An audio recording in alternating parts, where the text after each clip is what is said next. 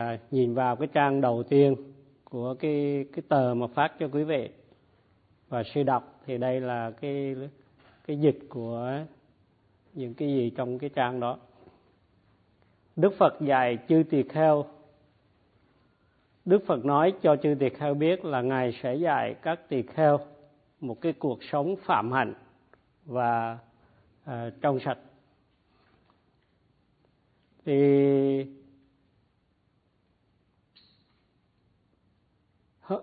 sư nói là hôm nay sư sẽ theo sát cái bài kinh này. Thì trong cái trang đầu có ghi sáu sáu có nghĩa là có sáu à, loại mà mỗi loại gồm có sáu thứ tức là sáu sáu. Thì cái đầu tiên là các nội căn. Thì gồm có mắt tai mũi lưỡi thân và tâm hay là ý. Và thứ hai là sáu ngoại căn hay là sáu trần thì gồm có hình thể, tiếng, mùi, vị, những cái vật đụng chạm và những cái đối tượng của tâm. Và cái loại sáu thứ ba là sáu loại thức, gồm có tâm thấy hay là nhãn thức. Thì tùy thuộc vào cái mắt và cái đối tượng thấy được tâm nghe hay là nhĩ thức thì tùy thuộc vào tai và những cái tiếng và tâm mà ngửi hay là tỷ thức, tâm nếm hay là thiệt thức và cái tâm à, đụng chạm hay là thân thức và cuối cùng là cái à, ý thức. Và cái loại sáu thứ tư là gồm có sáu cái loại xúc thì có tương tự như có nhãn thức, nhĩ thức, tỷ thức, thiệt thức, thân thức và ý thức thì có nhãn xúc, nhĩ xúc, thiệt xúc, tỷ xúc, thiệt xúc, thân xúc và ý xúc. Và cái loại sáu thứ năm là cảm thọ gồm có cũng nhãn thọ, nhĩ thọ, tỷ thọ, thiệt thọ, thân thọ và ý thọ. Và cái loại sáu thứ sáu là ái thì cũng có nhãn uh, sắc ái thân ái uh, hương ái vị ái uh, thân ái và uh, và và pháp ái. Đó là xin lỗi hơi lâu và pháp ái. Thì uh, đó là sáu sáu loại mà mỗi loại gồm có sáu nên cái bài kinh là gọi là sáu sáu thì à, kinh nói rằng cái sư nói là kinh nói ô nhiễm sân khởi qua sáu cái cửa giác quan. Cho nên hàng ngày chúng ta thấy nghe à, ngửi nếm đụng và suy nghĩ vân vân. Nếu mà mình không biết thu thúc lục căn của mình á thì cái ô nhiễm như là tham sân si nó sẽ sanh khởi.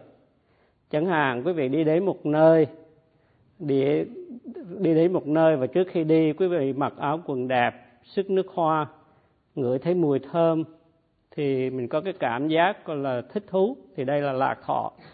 Và nếu mình gặp một người nào, đến gặp người nào mà cái mùi họ hôi đó, thì mình cảm giác rất là bực bội, thì đó là khổ thọ. Có thể mình làm mình bực mình và muốn cái người đó đi cái chỗ khác cho rồi, thì có nghĩa là lúc đó cái tâm mình đã bị ô nhiễm, nó sanh khởi thì như vậy ô nhiễm nó sinh khởi từ sáu cái cửa giác quan.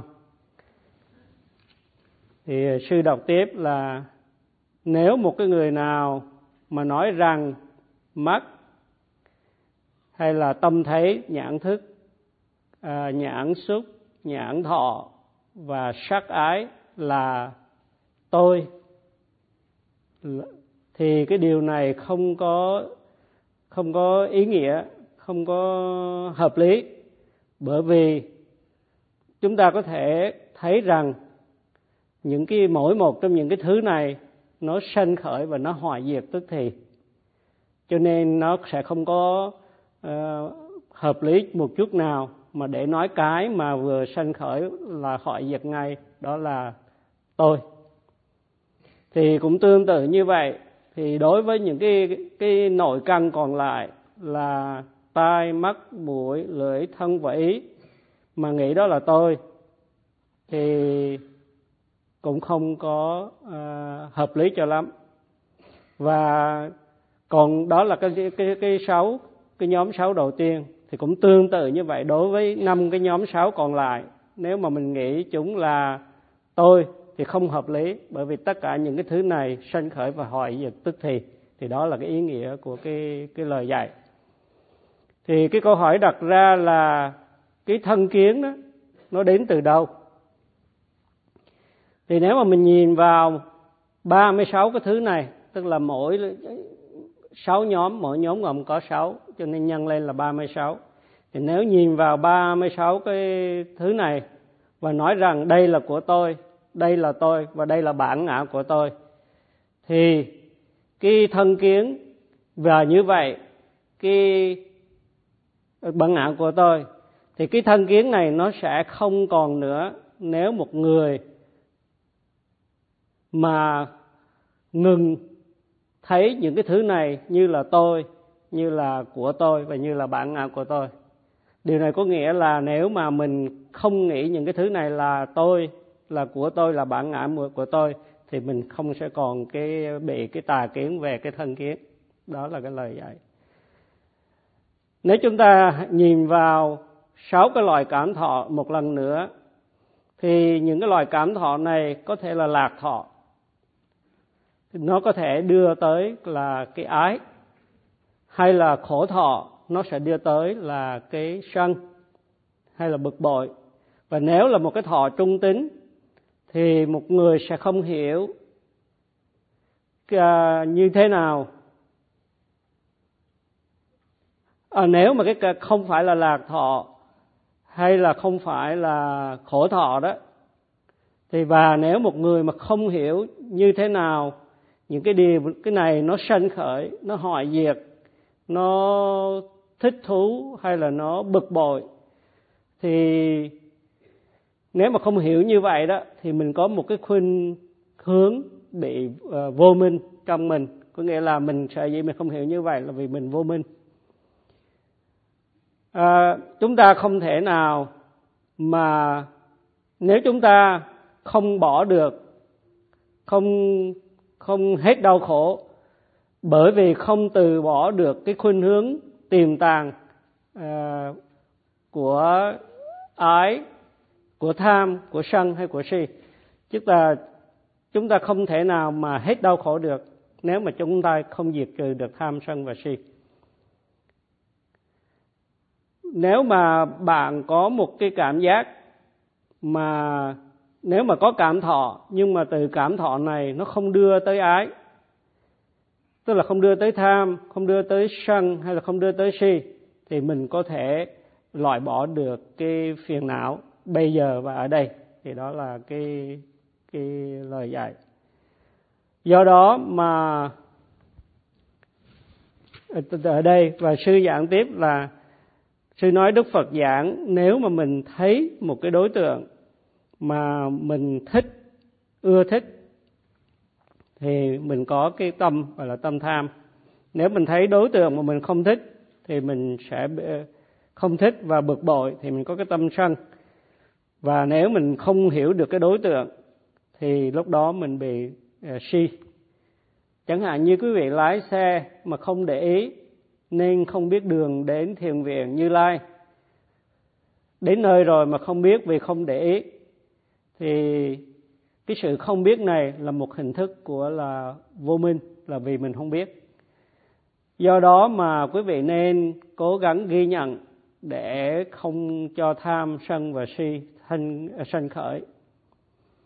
Khi quý vị nghe một cái bản nhạc quý vị không thích, thì tâm mình bực bội hay là mình có sân nếu mà như vậy thì quý vị phải nhớ ghi nhận là mình có sân sân vân vân. Nếu mình ghi nhận như vậy thì cái sự sân hận của mình nó sẽ à, mất đi. Còn nếu mà khi nghe mà mình chỉ ghi nhận nghe liền thì mình không bị sân hay là tham nó sân khởi. Khi mà nghe nhạc mà thấy thích thì đó là mình đã có cái sự à, ưa thích và mình có, cố gắng ghi nhận là thích thích thì mình sẽ không bị dính mắc.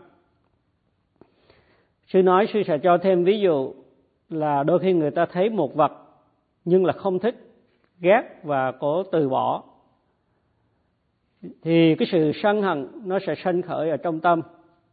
Và có nhiều lúc cái sự sân hận nó rất là mạnh mẽ đến nỗi người ta không thích một người thì muốn đánh đập hay là dùng khí giới để bắn cái người đó. Nếu mà khi chúng ta nghe mà sanh khởi cái tâm sân hận và không biết cách ghi nhận thì cái sự sân hận nó sẽ gia tăng và có thể đưa tới những cái hậu quả khủng khiếp như là hãm hại hay giết người khác. Khi chúng ta thấy mà không biết ghi nhận, nó sẽ đưa tới cái sự ham thích rồi dính mắc vào cái đồ mình thấy đến nỗi mình muốn đi trộm hay là lấy cắp những cái đồ đó của người khác.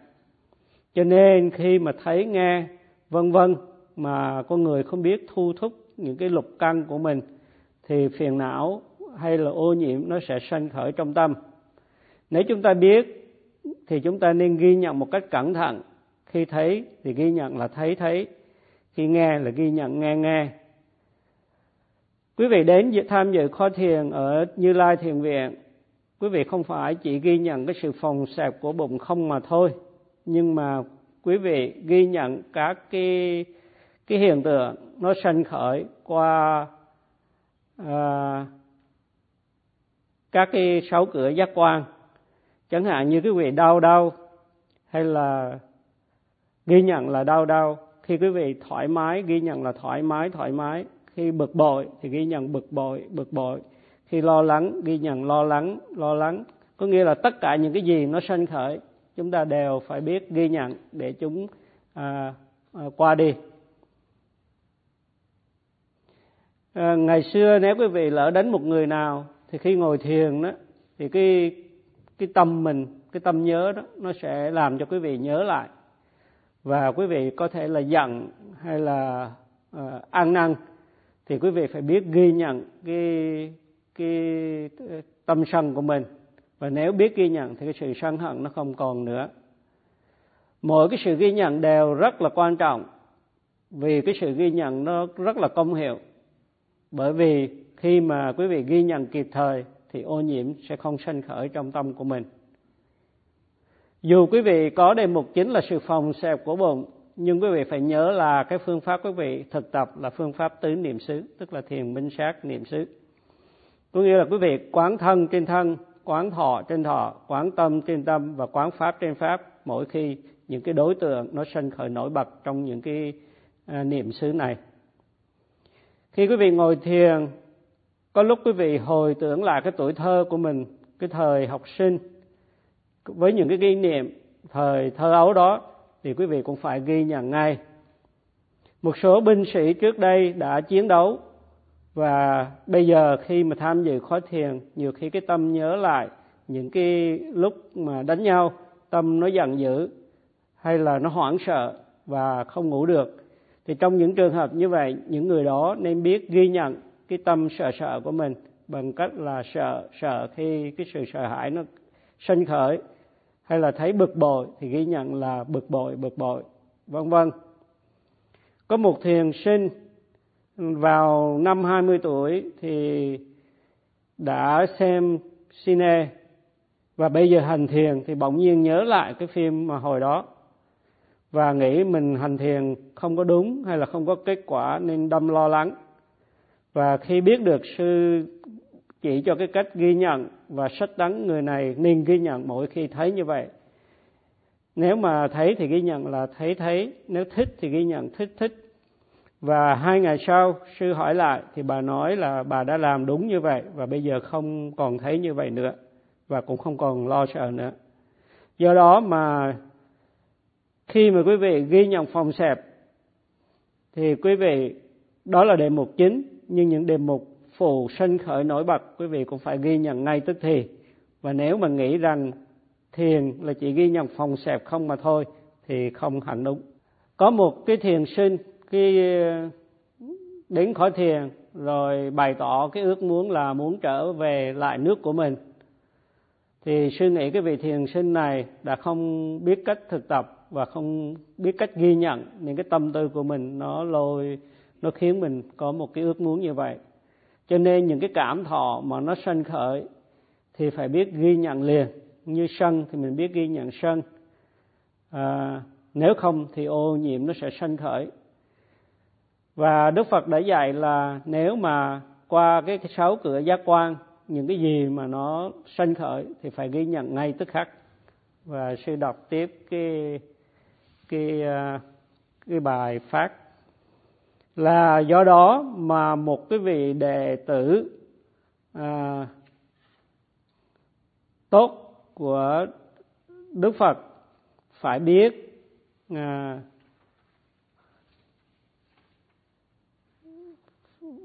phải biết là không có ưa thích những cái gì phải biết nhàm chán đối với à, ba mươi sáu tức là sáu cái loại sáu này tức là 36 cái điều mà được kể ở trên. Và cái sự mà nhàm chán này sẽ đưa tới mình chán nản từ bỏ với tất cả những cái loại này. Và nếu mà làm được như vậy thì mình sẽ được uh, hướng đến cái sự giải thoát. Thì đó là cái câu ờ, kinh dạy. Rồi sư đọc cái chi tiết của cái cái trang thứ hai của hôm sau thì tôi xin được dịch từ thẳng từ cái trang đó này chư tỳ kheo, tùy thuộc vào mắt và hình hình thể mà nhãn thức sanh khởi. Cái sự gặp gỡ của ba yếu tố mắt, hình thể và nhãn thức là cái nhãn xúc. Với nhãn xúc làm điều kiện thì sẽ sanh khởi cái nhãn thọ. Đôi khi là lạc thọ, đôi khi là khổ thọ và đôi khi là thọ trung tính hay là xả thọ khi một người mà có cảm thọ có lạc thọ sanh khởi thì người đó sẽ thỏa thích trong cái cảm thọ này à, mừng đón nó và cố níu giữ lại cái cảm thọ đó. Thì nếu trong trường hợp này thì cái khuynh hướng tiềm tàng cho cái tâm tham nó đã nằm trong cái người đó. Thì đó là đó là cái bài kinh thì sư mới giảng là đức phật giảng những cái lời kinh này một cách trực tiếp. Và những cái lời giảng này là lời của đức phật chứ không phải là của sư. Và cái bài dịch sang bài giảng bằng tiếng Pali và dịch sang tiếng Anh bởi uh, ngài tỳ kheo Bodhi. Và cái bản kinh này được trích từ cái trung bộ kinh thì ngay cái đoạn này Đức Phật giảng về cái cái sự thấy liên hệ đến mắt, những cái hình thể và nhãn thức. Chẳng hạn như quý vị thấy xe đẹp, quý vị đi xem chiếu bóng, quý vị thấy quần áo đẹp, thấy nhà đẹp. Nếu mà quý vị không biết cách ghi nhận, thì cái tâm tham nó sẽ sanh khởi, và đây là một cái ô nhiễm của tâm. Và sư đọc tiếp là, khi một người mà có một cái khổ thọ nó sanh khởi thì người đó âu sầu. À, à, người đó sầu người đó người đó sầu bi và um, khổ sở khổ não. Người đó có thể đánh vào ngực mình đập vào ngực mình than khóc và trở nên rất là khốn quẫn. Thì đây là cái khuynh hướng tiềm tàng cho cái tâm sân cái hướng, hướng tiềm tàng của cái tâm sân hận nó đang nằm trong cái người đó đang ở bên trong người đó.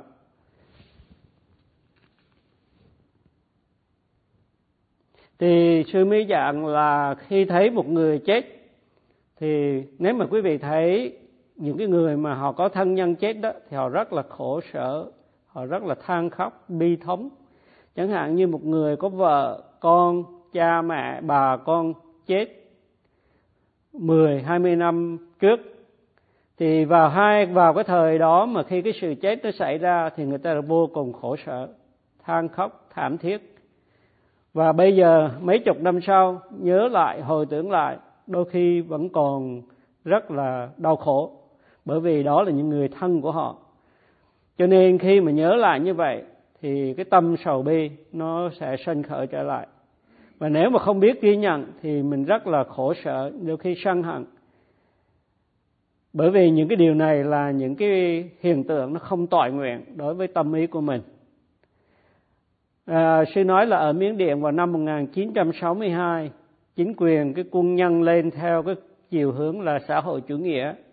Họ nắm quyền và tuyên bố là mọi người sẽ à, bình đẳng về tài sản có nghĩa là những cái người sẽ không giàu quá và không nghèo quá cho nên người ta mới lấy cái những cái của cải của người giàu và đem chia cho những người nghèo. Và những cái người giàu này một sớm một chiều thì trở nên bằng cùng.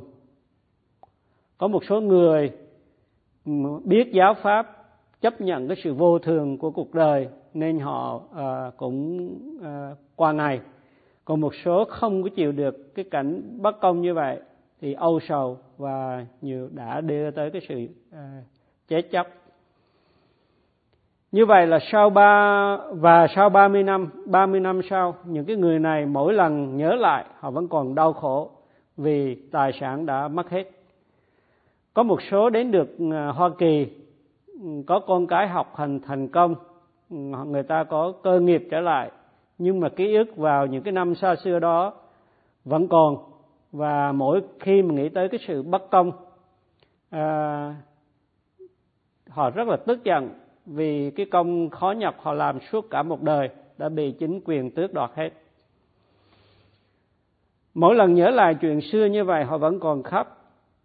Thì sư dạy đây là cái trạng thái ô nhiễm của tâm.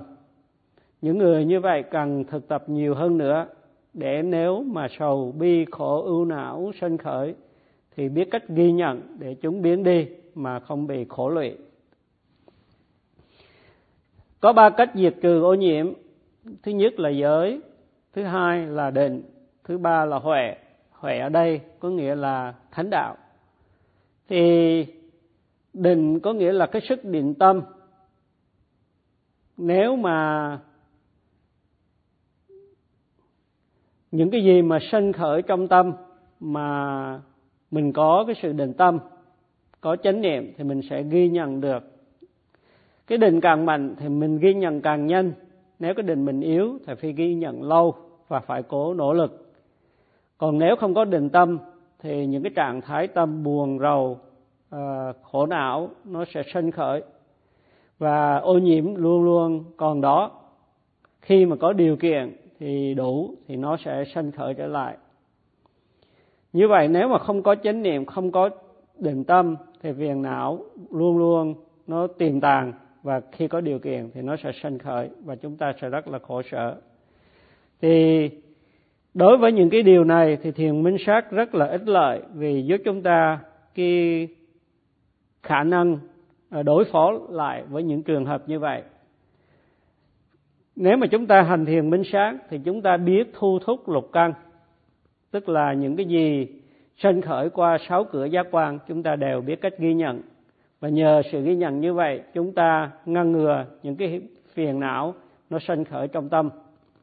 Quý vị đến tham dự khóa thiền quý vị trả 25 đồng một ngày cho tiền ăn và những cái tiền à, à, và cái những là cái tiện ích công cộng như là điện nước, vân vân.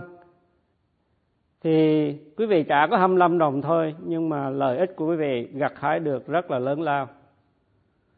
Quý vị mà đi khám bác sĩ đó mà không ngủ được, thì bác sĩ cho thuốc ngủ quý vị uống.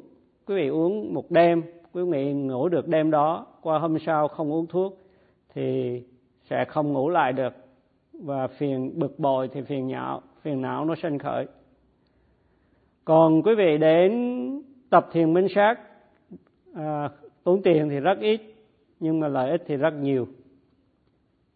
Một số thiền sinh à, lười không có chịu tập tinh cần nên không thấy được cái sự ích lợi của cái sự thực tập. Ở ngoài đời một số người vừa ăn vừa nghe nhạc vừa coi TV hay là à, đánh internet họ rất là thỏa thích trong những cái điều này. Nhưng mà họ không biết cách ghi nhận. Còn quý vị đến đây tập thiền thì quý vị biết được cách ghi nhận. Và sư đọc tiếp cái bài kinh thì tôi xin được dịch tiếp. Một người mà có cái cảm thọ trung tính hay là xả thọ đó thì người đó sẽ không hiểu được cái cách sanh khởi hoại diệt cũng như sự uh, ngọt ngào hay là cái sự bực bội, nguy hiểm và cái sự thoát ly những cái cái cảm thọ này, thoát ly đối với cái cảm thọ đó, thì cái người đó có cái khuynh hướng tiềm tàng vô minh, khuynh hướng vô minh tiềm tàng ở nơi mình. Này chư tỳ kheo, nếu một người ở đây và bây giờ mà làm một cái sự chấm dứt khổ đau mà không biết cách từ bỏ cái khuynh hướng ngủ ngầm tham đối với những lạc thọ không biết từ bỏ những cái khuynh hướng tiềm tàng sân đối với những cái khổ thọ và không biết à, từ bỏ cái khuynh hướng tiềm tàng đối với si đối với những cái thọ trung tính hay là xả thọ. Không biết từ bỏ si thì không biết từ bỏ si và nghĩ rằng sẽ sanh khởi một cái trí tuệ, thì cái điều đó không thể có được. Này chứ tỳ khưu nếu mà tùy do điều kiện của tai và âm thanh, cũng như là nhĩ thức sanh khởi, này chứ tỳ khưu tùy thuộc vào nhĩ căn và âm thanh mà nhĩ thức sanh khởi, tức là tâm nghe nó sanh khởi, tùy thuộc vào tâm và những cái uh, và pháp mà ý thức nó sanh khởi. Thì sự gặp gỡ của ba cái điều này có nghĩa là sự gặp gỡ của căn nội căn của cái đối tượng và những cái thức sanh khởi đó mà cái xúc nó sanh khởi. Và do xúc làm điều kiện mà cảm thọ sanh khởi và cảm thọ có thể là lạc thọ, khổ thọ hay là xả thọ. Này chư tỳ khưu, một người mà ở đây và bây giờ làm một cái sự chấm dứt những cái khổ đau mà không biết cách từ bỏ những cái khuynh hướng tiềm tàng đối với tham do, tiềm tàng, tham lam đối với những cái lạc thọ, không biết cách từ bỏ cái uh, khuynh hướng tìm tàng sân đối với những cái khổ thọ và không biết cách từ bỏ. À, cái khuynh hướng tìm tàng si đối với những cái xả thọ và nghĩ rằng mình sẽ từ bỏ và có được cái trí tuệ à, thì cái điều này cũng không thể có được. Này chữ tỳ khưu tùy thuộc vào mắt và hình thể mà nhãn thức sanh khởi và sự gặp gỡ giữa ba cái yếu tố này tức là nhãn căn đối tượng thấy được và à, nhãn thức thì nhãn à, xúc sanh khởi. Và với cái sự với xúc làm điều kiện thì à, à, nhãn thọ sẽ sinh khởi. Và nhãn thọ này có thể là lạc thọ khổ thọ hay là xả thọ. Khi một người mà có lạc thọ nếu người này không có thỏa thích trong cái lạc thọ không có à, mừng đón cái lạc thọ không có bám giữ cái lạc thọ thì cái khuynh hướng tiềm tàng tham sẽ không có trong cái người đó. Khi một người có cái khổ thọ mà người này không có âu sầu không có khổ não không có sầu bi hay là não não nùng thì không có đập ngực than khóc, không trở nên thống khổ. Thì cái khuynh hướng tiềm tàng sân của người đó, đối với cái khổ thọ sẽ không có trong người đó. Khi một người mà có cái xả thọ nó sanh khởi và người này hiểu rằng, hiểu được cái sự sanh khởi, sự hoại diệt, sự ngọt ngào cũng như sự nguy hiểm và cái cách thoát được ra khỏi cái cảm thọ này thì cái khuynh hướng tiềm tàng si không có trong cái người đó. Này chư tỳ khưu, nếu một người ở đây và bây giờ làm một cái sự chấm dứt đau khổ bằng cách từ bỏ cái, loại bỏ cái khuynh hướng tiềm tàng đối với tham, tiềm tàng tham đối với cái à, lạc thọ từ bỏ khuynh hướng tìm tàng sân đối với khổ thọ và từ bỏ khuynh hướng tìm tàng si đối với thọ, xả thọ. Thì cái trí tuệ thật sự nó ờ, thì cái trí tuệ thật sự sanh khởi thì sẽ có được, tức là sẽ có được cái trí tuệ thật sự. Thì ờ, đó là cái ý nghĩa của cái bài kinh mà sư đọc. Thì sư giảng tiếp là nếu mà không ghi nhận thì một vô minh nó sẽ ngự trị trong tâm của mình. Đó là cái cái, cái rốt ráo của cái cái ý nghĩa của bài kinh. Tại sao người ta bị đau khổ? Bởi vì người ta có ô nhiễm. Ô nhiễm ở đây là tham sân và si. Nếu mà không có tham sân si thì sẽ không có đau khổ. Càng tham sân si nhiều thì càng đau khổ. Nếu mà không dính mắc thì ít sẽ không đau khổ thì chúng ta có nhiều thứ như là gia đình tài sản công việc. Nhưng mà sư khuyên quý vị là đừng có quá dính mắc vào những cái thứ này. Bởi vì càng dính mắc bao nhiêu thì càng đau khổ bấy nhiêu. Do đó mà đức phật à, chỉ cho phép các vị tỳ khưu có y và bát mà thôi. Y thì để mặc bát thì để mà đi khất thực sư nói là ở mỹ khó mà khắc thực lắm. Có một lần sư từ mỹ về miến điện, thì đi ra phi trường. Sư mang cái bình bát, người ta nghi là sư mang bom. Tại vì cái bình bát nó dúng quả bom, nên hình như sư nói vậy đó không? Dạ. Tôi không sure lắm, nhưng mà hình, tôi nghe vậy thành ra tôi nói. Dạ.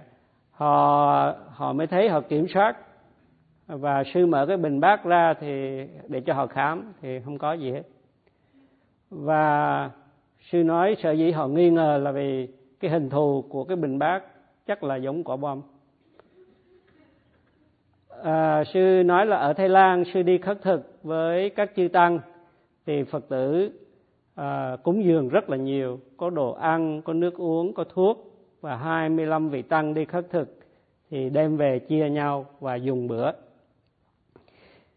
thì một vị tăng là một người đã từ bỏ tất cả để sống cái đời sống phạm hạnh.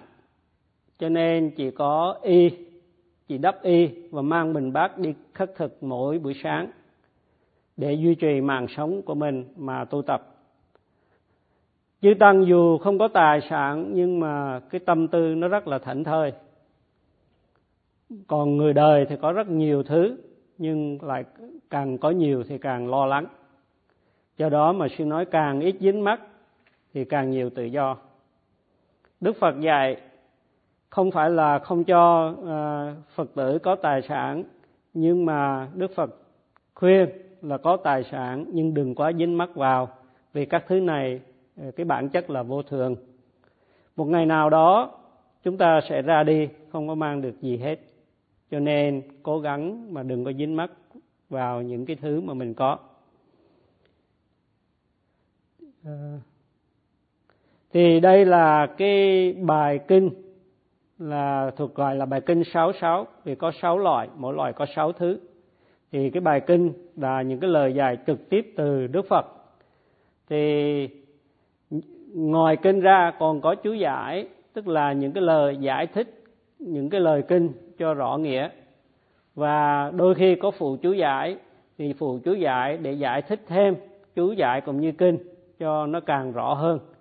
Thì thường những cái chú giải và phụ chú giải là do những cái vị đệ tử của Phật ghi lại những cái lời giải thích của Phật à, từ những cái bài kinh. Thì do đó mà sư nói sư đã giảng cái bài kinh 66 cho quý vị nghe và sư mong quý vị hiểu được cái ý nghĩa à, của cái bài kinh này. Thì sư à, chấm dứt cái bài pháp thoại ở đây.